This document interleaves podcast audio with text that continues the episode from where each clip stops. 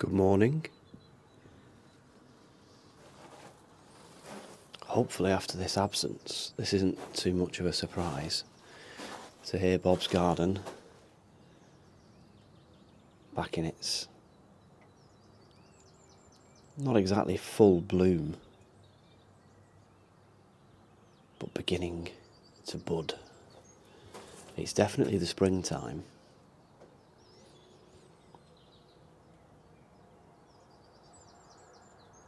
We see a lot more animals in the garden.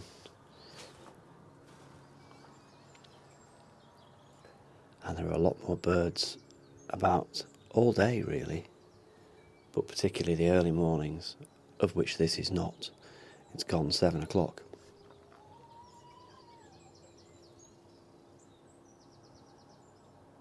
And the evenings.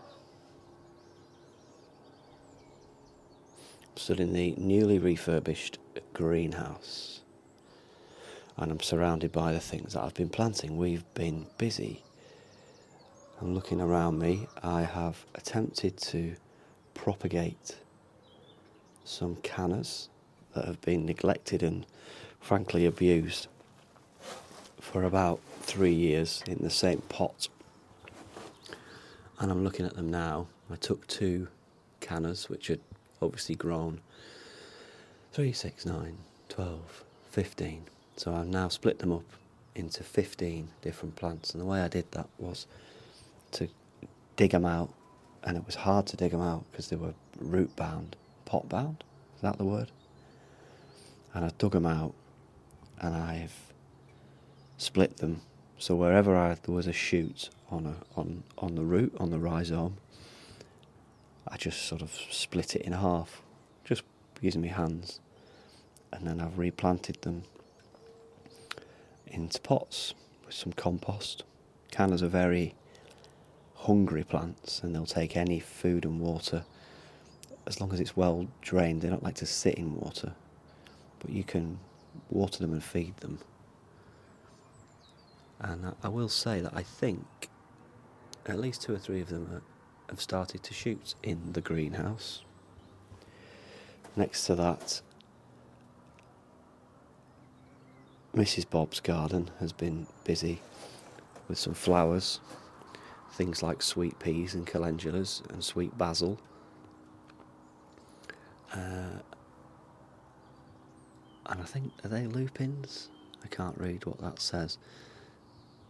Dahlias. And some of those have started to put their first leaves out already, which is very exciting.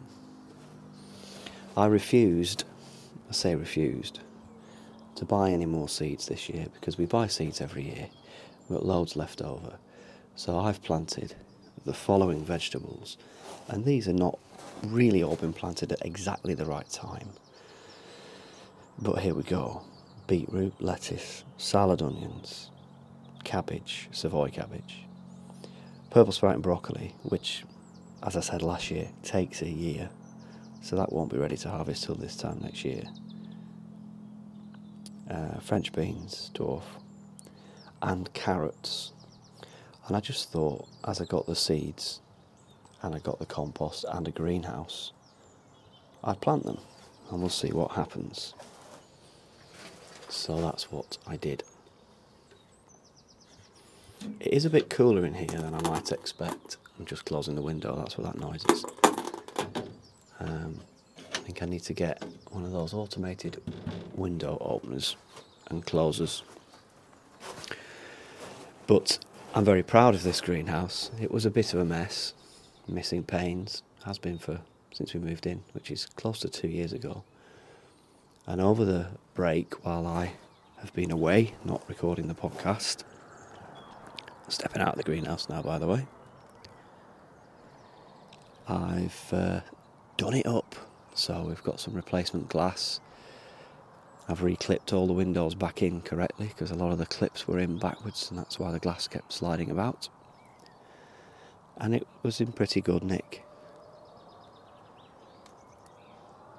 The door was beyond repair, but I've just replaced that with a big sheet of uh, sort of insulated plastic stuff that was previously on the polytunnel. The polytunnel, which was a favourite place of mine to go and sit was utterly destroyed in the big storm that came. The same storm that took down a sort of 25 metre crack willow in the garden, which I'm still chopping up. Uh, it also took a few panes out of the greenhouse, so I re replaced those. So the allotment now has no polytunnel, but it has a newly refurbished greenhouse, which is actually more manageable. And I've also recovered a plastic greenhouse that I'm using to store stuff in. That is missing a few panes. The storm shook it to pieces. But otherwise, the system is working well. I'm not sure if I'm going to get new sheet for the polytunnel yet. We'll see how we get on.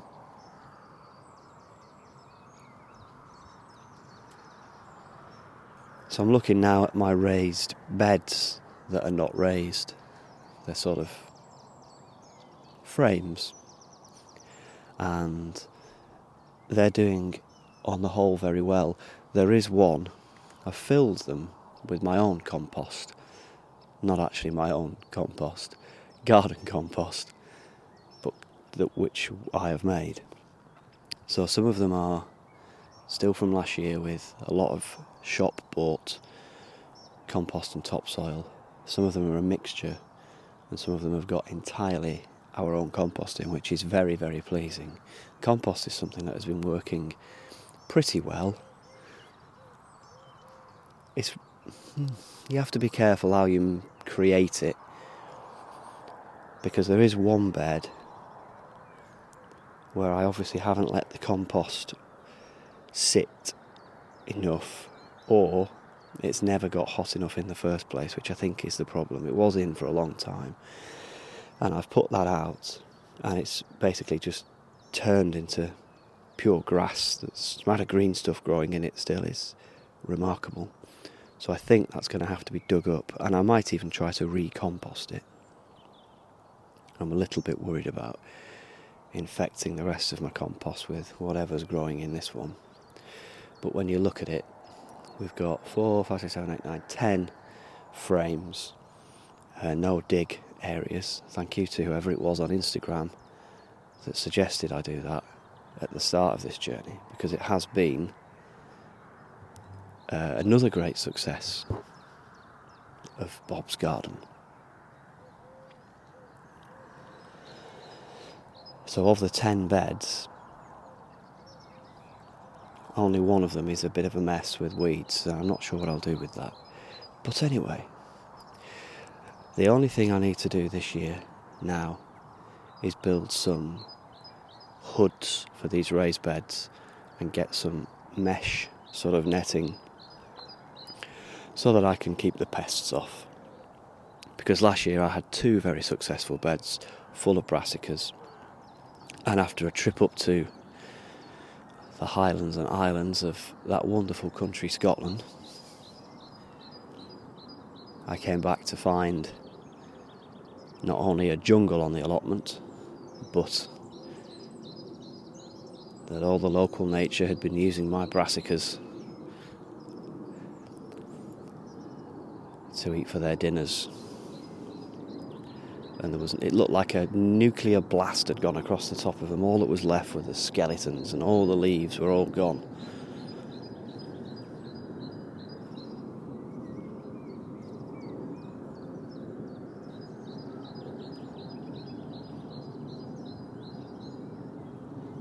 You'll be pleased to hear that the chickens are doing rather tremendously. They're still not allowed out, according to DEFRA, which is problematic because they do want to come out and roam.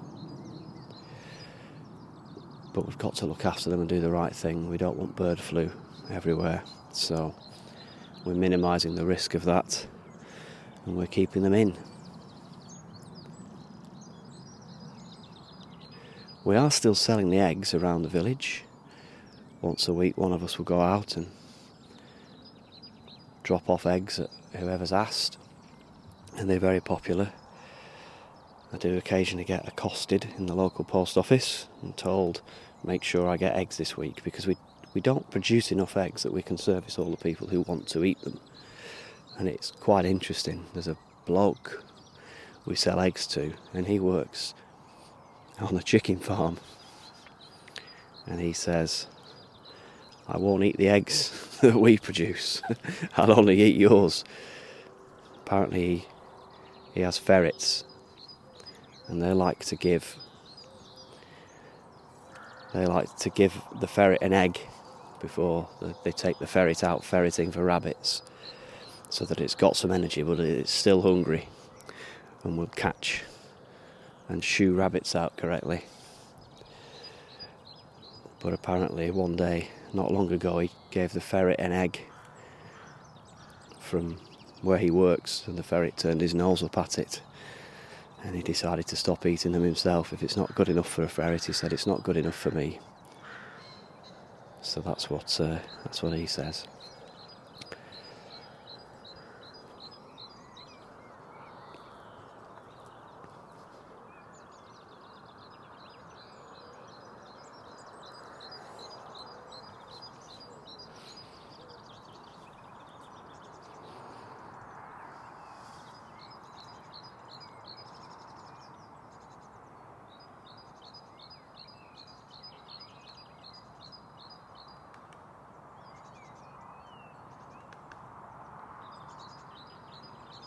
Until tomorrow.